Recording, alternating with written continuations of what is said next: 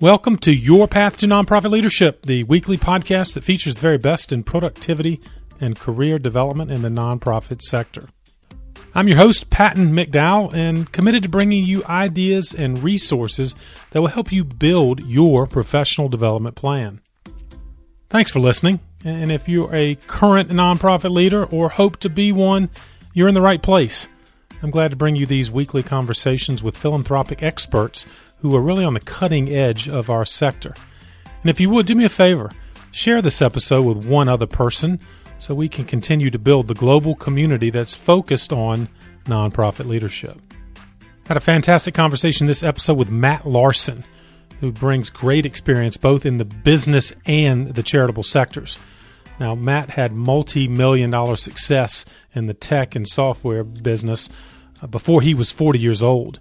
But you know, he didn't rest on his accomplishments then and has now turned his attention to a nonprofit called the Human Improvement Project, which has developed the Happy Child app, which is actually the number one parenting app in the world.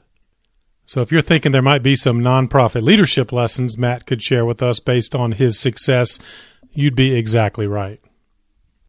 We dive into multiple topics that highlight entrepreneurial lessons that you need to bring to your nonprofit organization. One of my favorites is, of course, productivity, and Matt has certainly demonstrated expertise there. We also talked about strategic focus. How do you prioritize with so many things on your plate? And perhaps most importantly, how do you assure that you have A players at your organization? Talent is everything, both as a volunteer and your staff and board for that matter. And Matt has great ideas as to how you can assure you've got excellence at every level. Well, don't forget to check out the show notes for this episode. It's number 86. Just go to the podcast or the news page at pattonmcdowell.com and you'll find all of the resources mentioned, as well as more information on Matt and the great work he's doing through the Human Improvement Project. While you're on our website, make sure you connect with us. Sign up for our email list so you can get our free weekly resources and information on episodes just like this one as well as letting us help you and your nonprofit maybe build that strategic plan or re engage your board, or maybe it's just simply helping you determine the next step on your journey to nonprofit leadership. We can help you through coaching, training, or perhaps one of our mastermind programs, the latest of which just kicked off last week. Without further ado, please enjoy my conversation with Matt Larson. Matt, thank you for joining me on the path. Thank you for having me. I'm excited for this conversation, Matt. You have had some incredible success uh, throughout your business and entrepreneurial career, but you've also maintained a heart and a mind for philanthropy. And I think that's impressive, and certainly for our audience of nonprofit leaders. And, and I'm excited to continue a conversation you and I had before the holidays around some of the lessons you've learned in leadership and entrepreneurship that very much apply to nonprofit leaders. And so we'll dive into that more deeply. But maybe let's start with this. You know, Matt, you you had success. Talk about that, but tell us how you still have ended up in this philanthropic leadership space as well.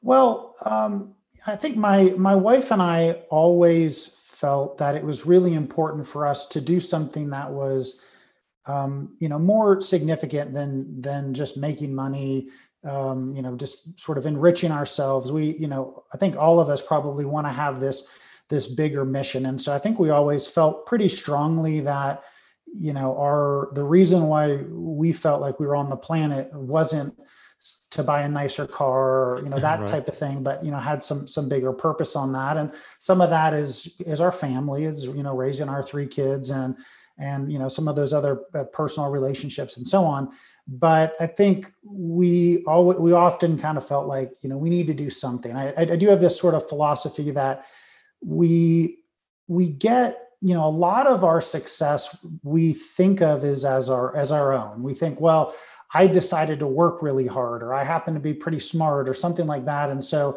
this success that I've had is really me. And I don't think that, you know, the science would really bear that out. I think, you know, a lot of the things like how smart somebody is, even how hard they work and so on, have a lot to do with with things that you really didn't choose, uh, you know, for yourself. So, um, although I don't want to minimize those things, I think, you know, we tend to pat ourselves on the back a little too easily rather than sort of realize, you know, I didn't choose the country I was born in. I didn't choose, you know, the race I had. You know, I, I didn't choose, you know, the the the level of, uh, you know, economic well-being that my parents may have had, and just you know, factor after factor, we had nothing to do with. So, I think to yep, us, yep. it was um, you know, just important to realize that, you know, we've, you know, been given a certain set of skills and talents, and that that happened to be, you know, valuable in, in the world that we live in. Um, but it's important that we take that and we use that for something that has real value rather than um, just sort of showing our importance by accumulating, you know, things that show, uh, you know, how how important we are.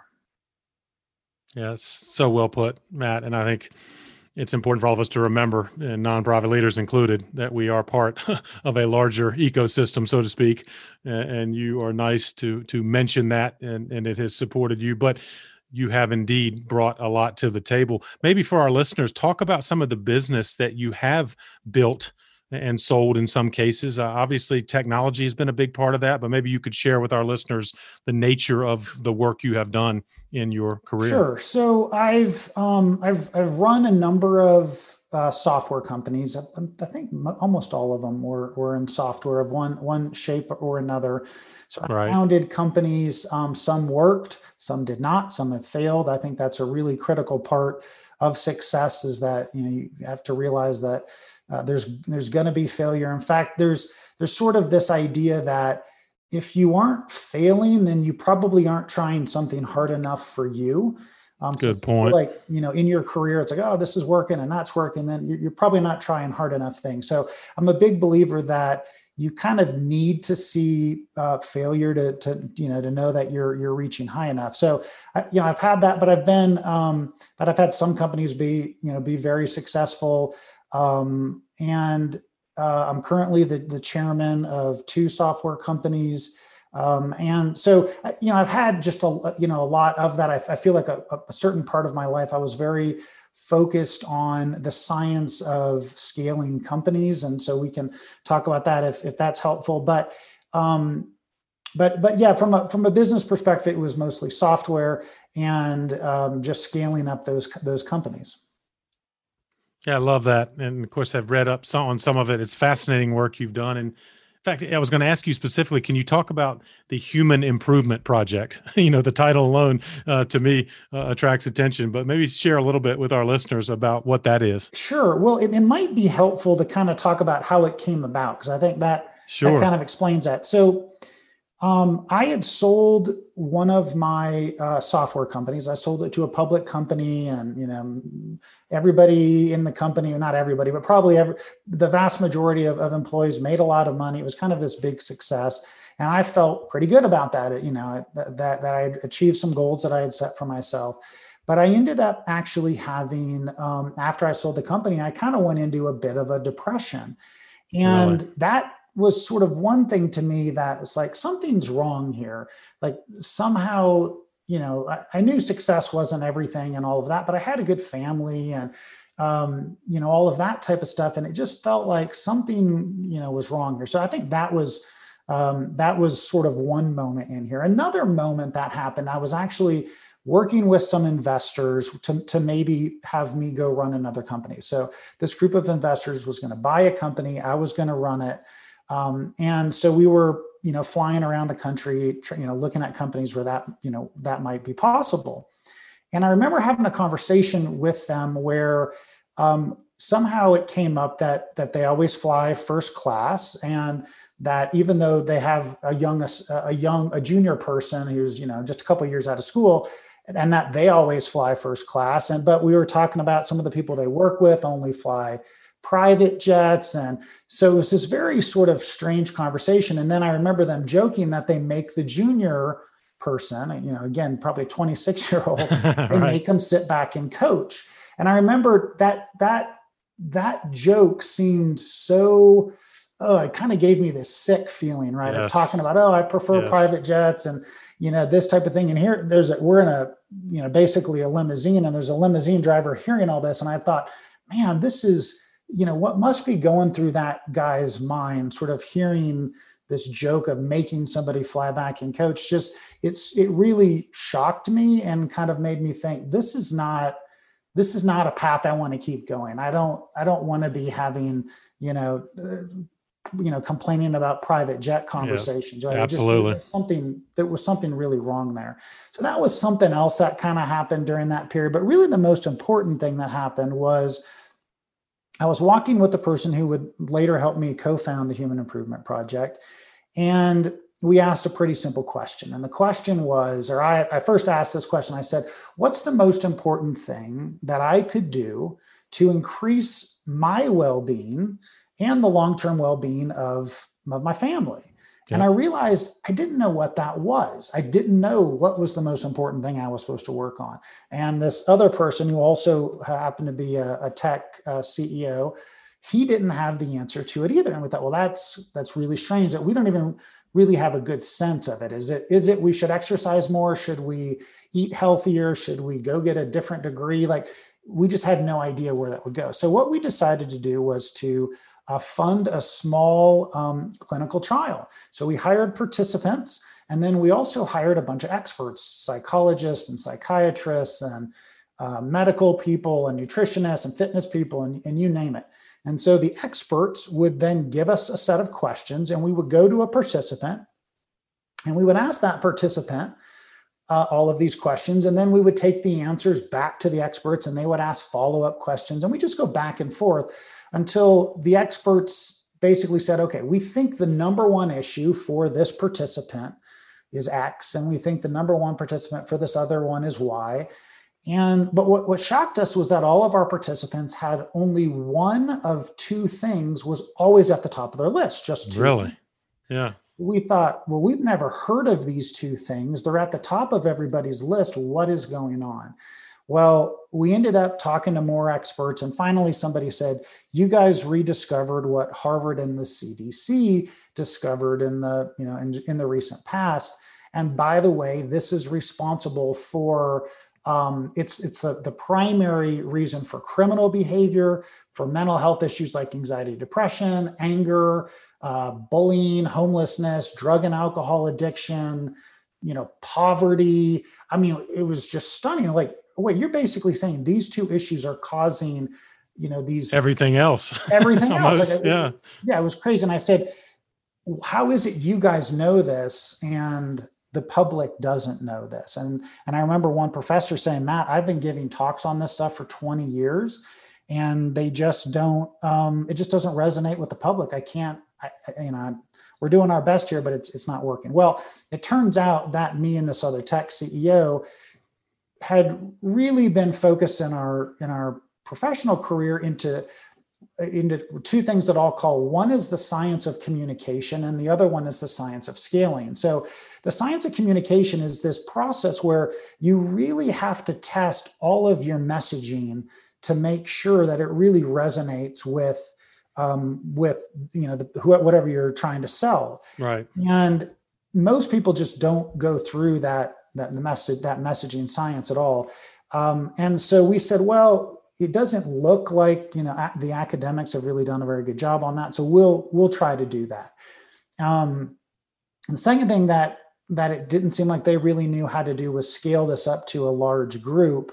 Um, they they tend to you know want to do things like have uh, classrooms and have you know get people to come into a classroom and you know this you know rent uh, you know uh, rooms in the basement of a church and try to get the local community to come there for something. It's just this sort of very low tech you know way of doing that. So we decided we were going to go out and uh, really try to use the science of communication and the science of scale to see if we could find a way to communicate this to the public. And so that's what we did. So we ended up, you know, spending a lot of time on that. We had, you know, hundreds of people review each lesson, and and we found out that not only the way were the the the way that the that the sort of the academics trying to talk about it, not only were their terminologies not good. They were horrible. They were almost as bad a terminology, a messaging as you could, you know, as you could get. It was almost as if you they purposely did it that bad. Of course they didn't. It just right. it was that bad. It, the result was, was like bad. Yeah, they they rolled the dice, and it just turned out it was absolutely the worst possible, um, you know, terminology to use. So we ended up, you know, doing that, and then you know our apps uh, launched six eight months ago, and and now they're the the top uh, parenting apps in the world. Uh, they have you know an average uh, of 4.9 something rating out of five stars. Or That's awesome. highest rated ones in the world, and so anyways, it's it's really taken off, and we're we're educating you know the the public through this you know the Human Improvement Project, and it's it's just growing you know very very rapidly. But but that's kind of the story of of the project. But what and, and Matt, just to be clear, so what are the two factors that your study confirmed that are kind of the root of so many of the issues in our society that I guess Harvard had also found, but you found as well? I want to make sure I lift up. What are those two factors? Yeah. So the so the first factor. So these are both chemicals in our body, and they're okay. so we have chemicals in our body, hormones in our bodies that do lots of things. So a certain home hormone might do 15 things in your body. So the first one is called cortisol, and cortisol does all sorts of good things in your body. It um, and one of them is it, it makes us like do things on time. Like cortisol is, you know, what makes us nervous when we're about to be, you know, late to get our kids to school. So it's yep, got a yep. lot of good things. But cortisol in one very specific situation, which is when we're nervous that something's about to happen that will cause our emotions to suddenly plummet.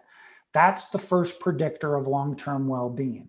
So gotcha. I'll give you know examples of this. You could have you know kind of a a, a pretty serious example of this might be somebody um, who was uh, you know physically abused uh, as a child. So they will be in this constant state of alert of nervousness that that people you know might attack them kind of going forward so that that's an example um, but a more common example that is happens in just about every family including my own is a parent might be sarcastic or critical maybe once a month. And it turns out that happened in my family. So I asked one of my kids, "Hey, you know, are you ever nervous when you're around me that I might say something that would, you know, would hurt your feelings?" One of my kids said, "Yes, all the time. I'm always nervous." And it turned out I would make a what I thought was a funny comment. It was a sarcastic comment, and maybe I was doing it once a month, and that comment might last, you know, 10 seconds. But but my child was nervous the entire month when he was around me. Wow. And so it's that level of, you know, on alert, that nervousness that something's about to happen. Um, that's the number one predictor. And our apps get into, you know, get into it in more detail on how to solve it and all that. But that's the first one. The second, and so we call that one the long-term unhappiness chemical. The more cortisol you have that you're nervous something bad's about to happen, the lower your long-term well-being will be. Makes That's sense. number one. Yep. The second one is what we call the long-term happiness chemical, and that is oxytocin. And again, oxytocin has good things and bad things, and it's used for a whole bunch of things in our body. But we're only talking about it in one specific situation, and that is the amount of oxytocin released in safe relationships. So, a really simple example of, of this is giving hugs. Um, uh, a, a, more complex example of this is having a deep bond with somebody. So, our apps teach the science of building deep bonds. It turns out bonds are kind of random for us. We don't, we bond, that's how we kind of go, oh, you know, I'm good friends with this person, but not with that person. And it's not really clear why. It feels kind of random. Right. That's because we don't understand the science of deep bonds. And it turns out that also happens with our kids. So, statistically, a parent is unlikely to have a deep bond with their adult child unless they learn how to do it, just for the same reasons, right? They just, yeah, they're, you know, the personalities are a little different or they have different interests. Um, so, so deep bonds are the most important way, the deepest way to build oxytocin, but it can be as simple as just giving more hugs. And with oxytocin, when when we have young children, we give them huge amounts of oxytocin. We're hugging them all the time and picking them up and playing with them, and, and all that physical touch is giving them, you know, this healthy oxytocin. But as they get older and older, we stop hugging them as much. We give them way less oxytocin. That's right. Start starving them of that. Yep.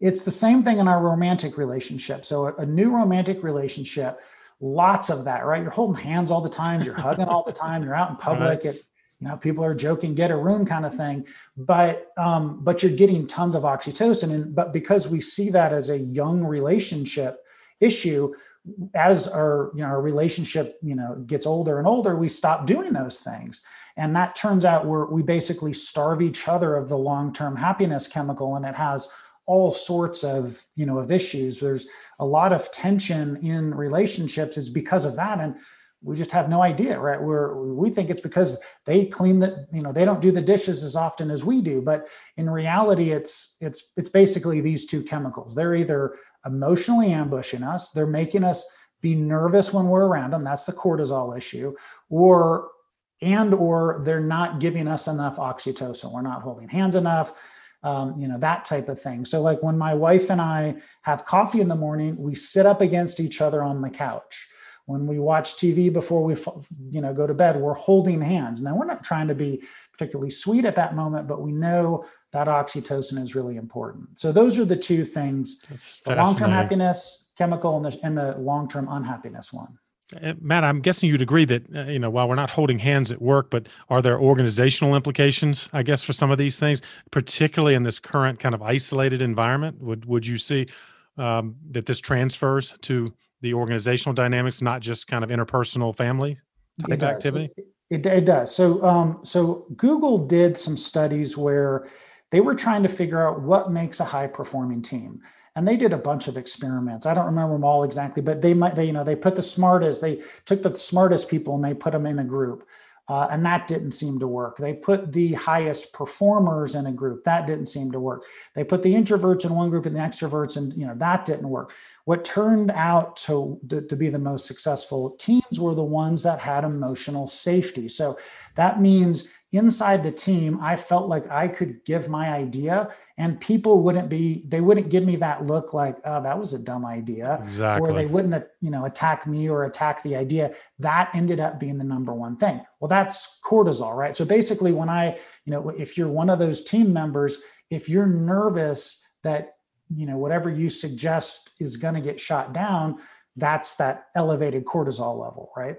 So Absolutely, it does. And, and the same thing with oxytocin. We're not getting enough oxytocin in our work environments right now, unfortunately, due to COVID.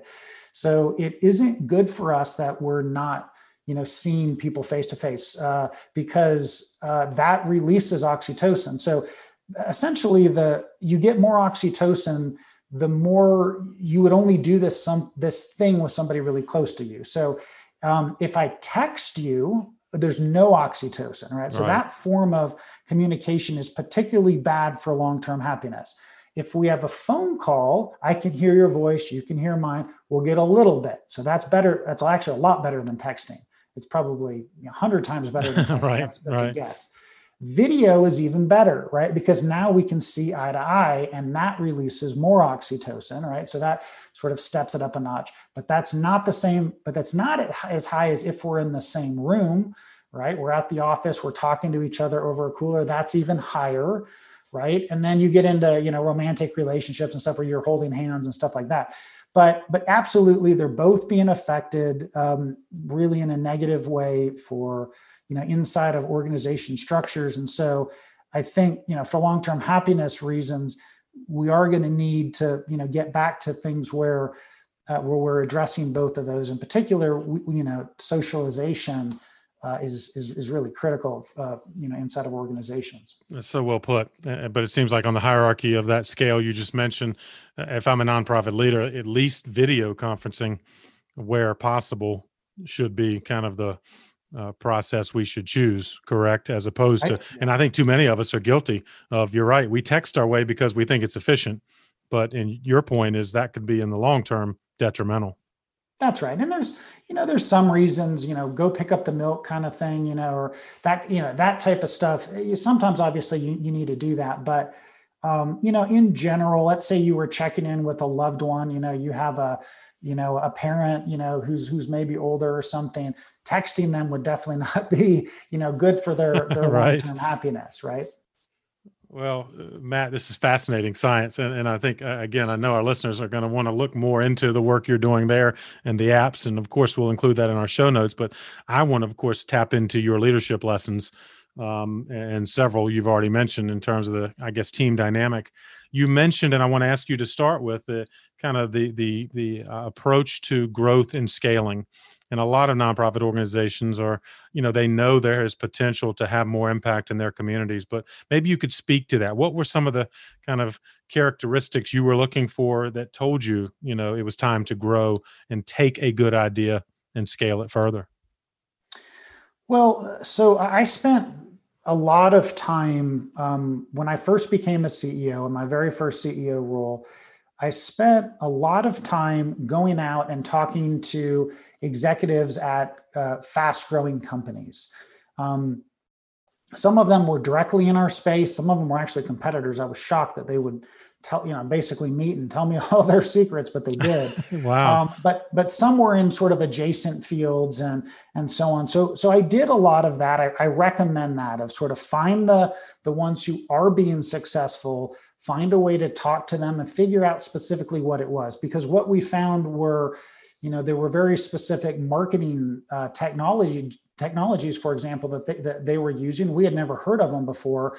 And then you know we we met it at, but when we first heard of them we're like i don't really know. That doesn't seem like that'd be that valuable. But we met with you know we might then meet with another executive uh, executive of a fast growing company saw that they did the same thing and that executive did do a better job of understanding the science of what was happening and explaining it to us. Well you know then it sort of was open you know opened our eyes and we're like wow okay that's why you're doing that and then you know we would go do do the same thing so that that you know from a scalability perspective i think what what people often do is what i call logic based management they say well what should we do here you know, in, in some business situation, what marketing thing should we run? Right. And they go, well, I'm going to use my brain, right? I'm a smart person. I'm going to use my brain.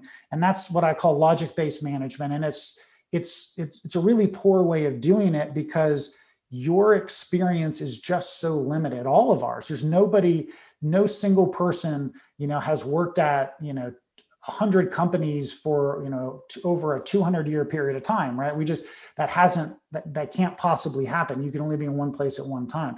So when you do that um, the mis- you're often making huge mistakes. And so the model that we recommend uh, is is is mmi mimic master innovate. So um, before you try to you know just come up with your own way of doing it or make decisions on that first figure out what the winners are doing and that can take a lot of time to right. go figure out what they're doing and just mimic what they're doing.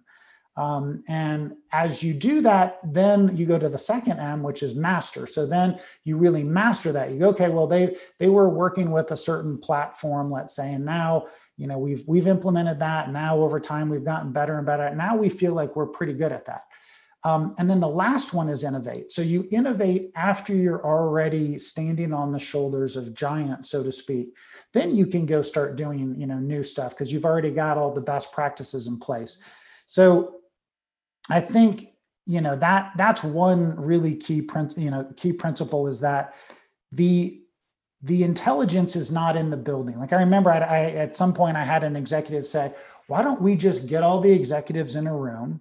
and go have a retreat for you know a week and let's just figure out how we're going to do all this and right. the problem is well there's no possible way that what the right thing that we should do is just in the brains of those eight people right? It's almost certainly outside of that group right? We we just our, our, amount of experience is just so small given there's just eight of us right. that we can't possibly get there. And so what you know what we really you know eventually you know we might get together and bring in you know bring in the best practices and kind of talk about how they apply to us. So there still might be reasons for a group like that but we're not you know we wouldn't start with saying let's just figure it out ourselves. I think that's a a, a thing that CEOs in particular, man, I've seen so many CEOs fall for this trap where they go, man, yikes, I'm the CEO now. So I'm supposed to know everything. So I definitely am not going to be asking other people for advice because that is a sign of weakness. Yeah, such a good point.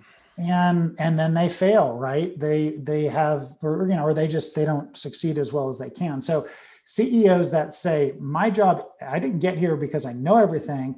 My job is to go figure out what the best and brightest are doing, which is a continual process and you know bring that you know and then just keep bringing those in. That's my job. And and to hire you know uh, a players which is a, another topic. Um but but yeah so that that that's certainly uh one of them Love that, Matt. And and uh, again, I think the nonprofit sector is no exception to the rules you've identified. And and often leaders kind of have their heads down, focused only on their area. But your point of, frankly, networking and who is best in class in whatever sector we serve in the nonprofit community, and and and I was you know pleasantly surprised to hear even what I would assume a very competitive environment you've worked. People are willing to open up, and I would say in the nonprofit sector you know, if you were to go talk to another leader in your sector, I bet they are more than willing to share some of their learnings, which will only help you. Yeah, I think I think people want to help others, right? Particularly in the nonprofit world, they want to help others, and they also want to show that they've been successful. So I, I do think good point. Not everybody will will share their secrets, and I, you know, like I wouldn't if it was a competitor, right? right, right. But if if I'm in an adjacent space or several spaces away, know, I mean, we like to pat ourselves on the back and you know say how good of a job that we've done. And when we explain all that, you know, we we get to do that. Uh, if we get to, you know, if we get to mentor another CEO, let's say, that feels good to us, right? So I think my experience is most people, you know, if you approach that in a way of, you know, hey, you you guys are doing something great here, love to pick your brain on how you're doing it very few people will turn that down in my experience. Yeah it's a great point in mine as well and i think that's just a, a good lesson among several we're talking about. Uh, let me talk about the next one matt that you have good expertise on is productivity. And again while we have maybe feel good uh, opportunities in the nonprofit space we are still a business. We have to be productive. How did you approach productivity for your team and any of your businesses? The, the two things you know jump to mind at, at sort of the top of the list there. So the first thing um, is that when we when we start something when we start a nonprofit or or when let's say we start a new initiative you know inside of our nonprofit we're saying oh we're going to plan for 2021 what initiative are we going to do this year? And we, we launch a you know a new initiative. Most of the time we spend let's say 1% planning let you know a work you know which initiative we're going to do. And then 99% of our time executing that plan. Yeah that's true. Um, and that is not a good idea. I think that ratio is way out of whack. We need to spend a lot more time saying are we working on the most important thing? Um, because if if you really spend enough time on that then you, you can be 50% effective. If you're working on the number one thing you can get an enormous amount of stuff done but if you're, you know, 90% effective, but you're working on the 10th most important thing because you really didn't get that right, yeah. then it doesn't matter that you're 90% effective because you're working on something that's insignificant. And I would say the vast majority of people in the world are not working on the number one issue. I would say they're usually working on something that makes 1% of the difference that if they were working on the most important thing um, that, that just i've seen that over and over and over again. Um, we just we just focus on the wrong thing. So you know saying no we're going to spend more time gather more data have more conversations about what is really the most important that thing that we can do to achieve our goal or do we even have the right goal? Should we spend time saying is this really the most important goal? Um, to me those those are uh, sort of a secret of success that you don't really you can't see from the outside when you just see somebody's been successful like like our apps it's not really clear why.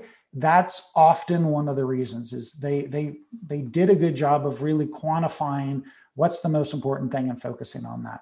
Yeah i love that and, and i think i know the answer to this matt but i'm guessing you integrated strategic planning throughout the annual cycle. You know i think a lot of organizations have that one annual retreat but it, it, that seems to me to be your point of all right you spent 1% of your time planning and 99% doing.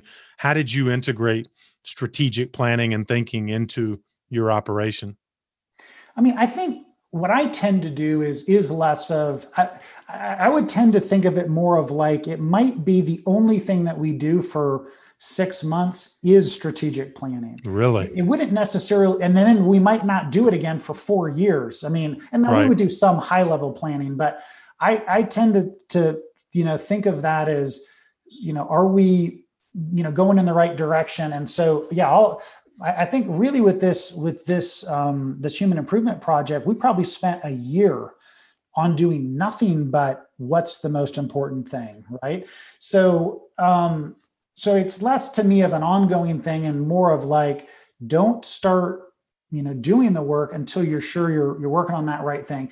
But then when that's done you don't have to spend a huge huge amount of time on it. In fact then i actually kind of flip to the other extreme where once i know i'm working on the most important thing i i actually want to do a lot of experiments. And i don't need to, to overthink every experiment i know i'm working on the biggest problem so let's go launch 10, 20 different experiments where I spend a little bit of money on each one. Fail fast. I'm sorry? Sorry to interrupt you, but fail fast. Is that fail kind fast. of the mindset to some extent? That's right. Fail fast. And you if you overthink the experiments, you'll often talk yourself out of a good experiment. That's a good point we just don't have enough knowledge to know that this is definitely a bad experiment and this is definitely a good one. And the more experiments that you do the more you'll you'll say something like oh wow this one that i thought was going to fail worked and this one that i was pretty sure was going to work failed.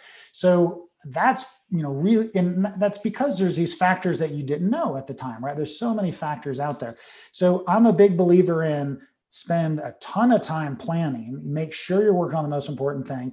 And then once you've decided this is it, this is the most important thing that we can work on, then um, do lots of little experiments and then take those experiments and when they work, say what what lesson did we learn from this? Why did this work? What's what do we think is is fundamentally happening here at you know almost like a, a science level right and same thing with it when it failed well, we thought that was going to work. It didn't work. Rather than just saying, well, we're just not going to do that anymore, answering the question, why did that fail? What do we believe is the underlying reason why that failed? And then you start into, uh, you know, you start kind of putting together this model where you have, you know, underlying reasons why things fail, underlying reasons why things are successful. You build better and better experiments. But, you know, I was just telling a CEO of one of my companies today, he, he was saying, like, we were reviewing some of the the marketing work that they were doing, and he said, Matt, you know, we are, you know, we've done got A pluses in some of these areas, but I got to tell you,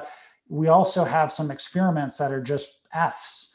And what I told them is that's what I want to hear. I that's want good. to you know, yeah. see that that you're failing if you're not, you know, if you're not failing, you're not trying hard enough, and we're we're missing too many things here. So, uh, you know, I o- over time I want to see that the end results are going case that the number of leads are growing, but the individual experiments, it's perfectly fine for those to fail.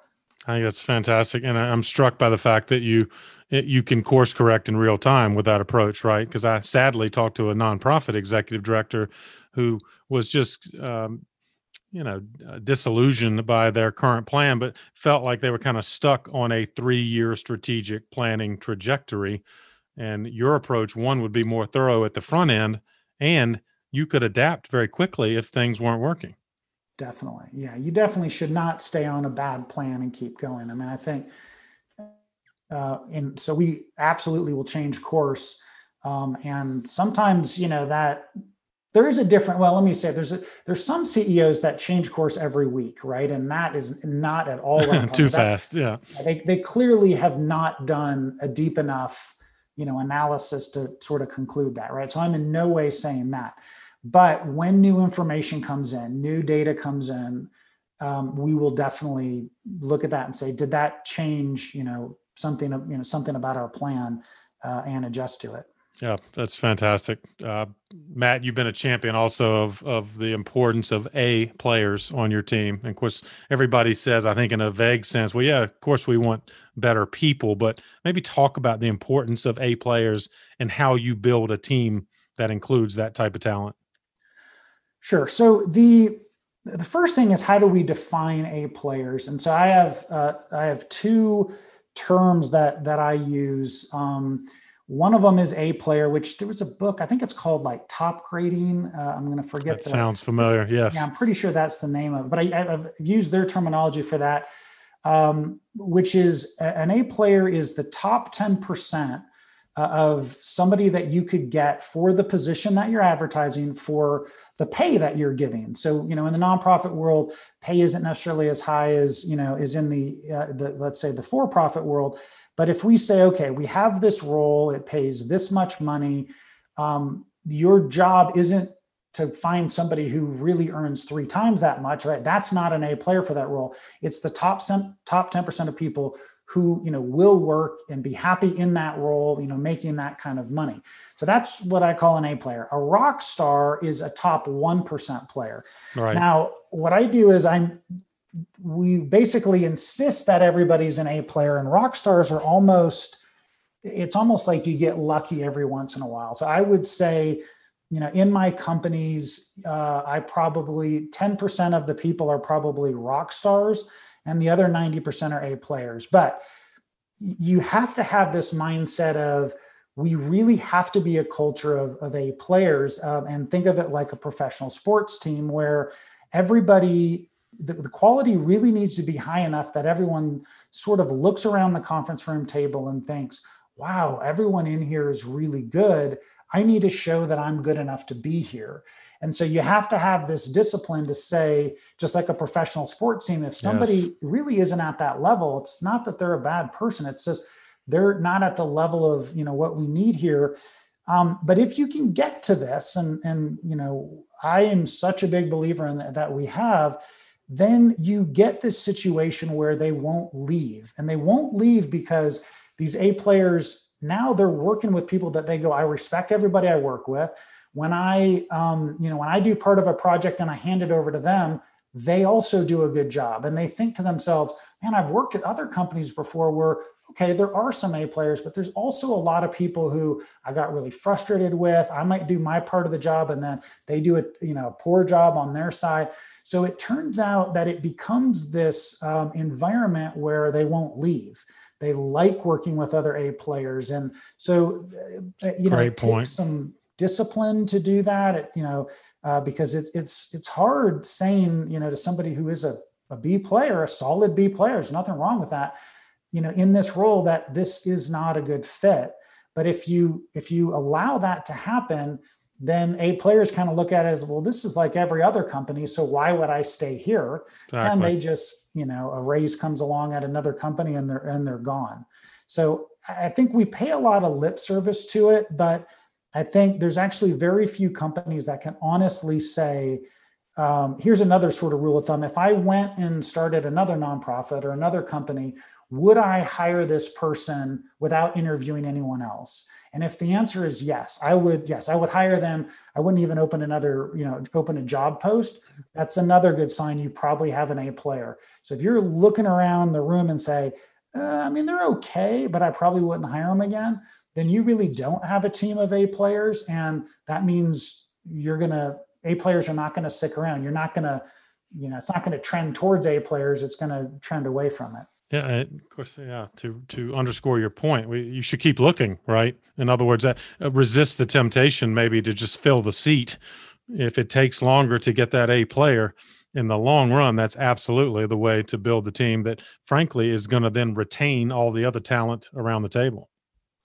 Oh, that's absolutely right. We we all get so it's it's so tedious, like you know, putting out uh, you know the jobs thing and weeding through resumes and all these interviews and we just you know we just want to hire somebody and, and get it over with, it. right yeah, but right. Um, that's a really bad approach uh, to it so you yeah like you said you really want to look at it from a perspective of uh, look this is this is why i'm good as a, a hiring manager is because i will keep doing the interviews until i get to the right person that's uh, that you know i think that's that's one key element of it. another one that's really important is is legitimate reference checks. So the first thing is um, don't ever let them provide three reference checks, right? I mean, I, you know, I, I like to say Charles Manson could have given three good reference checks. He really could have, right? Yeah. He could have three yeah. people who would say, Chuck's a great guy, right? um, that's a terrible way of doing it. What you should always do is, along the course of the interview, um, ask who they worked for and how long they worked for somebody. So let's say they worked at Disney. Um, you said, okay, you worked at Disney for two years. Yes. Okay. Who did you work for at Disney? And they'll say Bob. Now, usually they'll say Bob was there the one who's going to give them the best reference, even though you haven't asked for that yet. They know Bob's the guy who liked them, so they'll they'll say Bob. But then you say, well, how long did you work for Bob? They might say, oh, okay, just the last six months. Uh-huh. All right, well, and then you what you basically want to get is the timelines of all their managers, and then you find out Sally is who they worked for for two of the three years at Disney, right? Yep. That is who you're going to call at Disney is Sally, right? And then at the next company, you go through all that again. So your three reference calls should not be to the three people they cherry pick. It should be to basically the three longest managers that they had. Now, in some cases, they'll say, look, this person, you know, Sally was got checked into a mental institution. Yeah, I had a problem with her, right, or whatever. Yeah, I mean, you know, there's all sorts of, and, and sometimes that plays out. I mean, sometimes then I might say, okay, well, you know, I might talk to some other people in that organization, and they would say, yeah, it's the candidate you're talking to, Matt, really is good. It really was a bad manager here, right? That that you, know, you want to verify that, but that's a huge issue. And then when you talk to those people, you want to ask the question how did my candidate rank in that group? So you had, you know, let's say it was a salesperson, you had 10 people in your sales group. Okay, where did the candidate, we'll call him Joe, where did Joe rank out of the, the 10 people in that sales group? Or maybe uh, if there weren't very many people, maybe there were only two people in that group, say, okay, well, of all of the salespeople you've worked with over the last 10 years, you know, hiring manager, which, uh, how does how does Joe rank in that group? And if if they say one of the best or top 10%, they usually say that pretty quick. They'll start hemming and hawing when they start doing a lot of hemming and hawing and well, he's a really nice guy. and Then you kind of know they're not 10%. The, the top 10 percenters, they'll tell you pretty quick. Uh, and you'll get the feeling like they're not going to think very highly of you if you don't hire them because you're obviously not a good hiring manager, right? You'll get that sense. So those are other, you know, things that you can increase the odds that you'll get that A player. Great advice, Matt, as you have done throughout this conversation. And course, I want to thank you. You and your wife, of course, have been very generous in, in supporting causes. I guess maybe that maybe is a good final question. Is there advice for nonprofit leaders, and uh, or maybe related to that is what are you looking for in terms of charitable causes or nonprofit organizations you support, and maybe that of course, will help our listeners think about these characteristics you see. Well, in terms of organizations I support, I mean, to me, it's it really is about efficiency. So I think we off, you know, a lot of people will give money to build a park, right? It feels good, right? It it's all sort of happy, you know, feelings that may not necessarily be a very productive use of money. Um, right. So to me, it's really about what is an effective use of money? What is really high impact? So are you working on a really big issue? Um, there are, um, you know, organizations like I think GiveWell is one of them that kind of focuses on that of saying, okay, we try to use some mathematical formulas to say which charities sort of, you know, uh, make the biggest difference, you know, in sort of a bang for the buck uh, perspective. Right. I, I, I, would say, you know, you again, it's the same thing. Like I always want to be working on the biggest issues. So there are some issues that are close to, you know, the the size that that we're dealing with. Um, you know, right now there's there's maybe another three issues that sort of I consider to be as critical as as, as the as the ones that we're dealing with.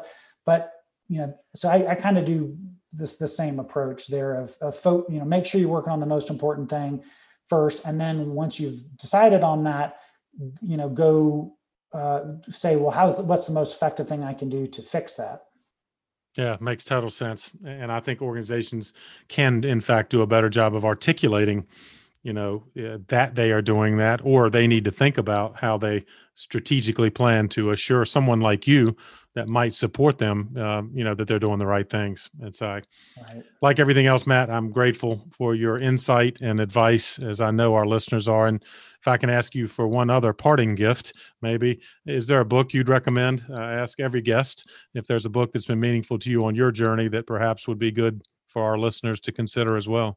Sure. Well, well, first, uh, I mean, I'll, I'll, I'll give the, I'll throw a book out there. First, let me sort of throw in a plug for our, you know, we're a nonprofit. It's completely free app, uh, the Happy Child. I do think our research has shown it's probably the most significant thing you can do for your family Nice. uh, in, let's say, a five-year period. So I'll say that first. But in terms of books, um, there's a book called Raising an Emotionally Intelligent Child uh, by John Gottman. oh, yeah. O T T M A N. Um, think that's a great book. Um, so th- that's what I would recommend.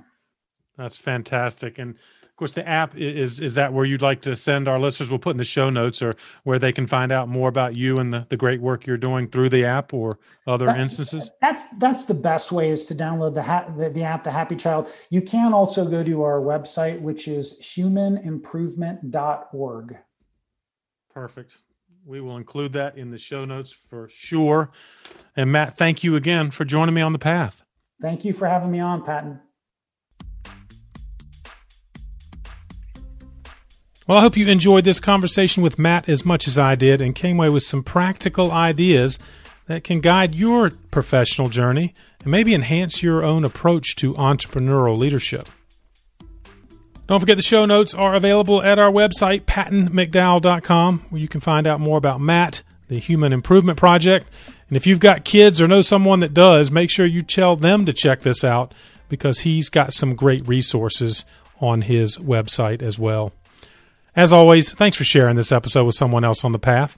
And if you haven't already, you can subscribe by going to the podcast page at pattonmcdowell.com and you'll see links to Apple, Spotify, and all of the primary platforms. Don't miss out on any of our weekly episodes. They come out every Thursday, as well as bonus features we're producing at least once a month. Thanks for all you're doing in the nonprofit sector, especially right now, and keep up the good work for causes that are most meaningful to you. I'll keep bringing you content that can help you do it even better. Have a great week, and I'll see you next time on the path.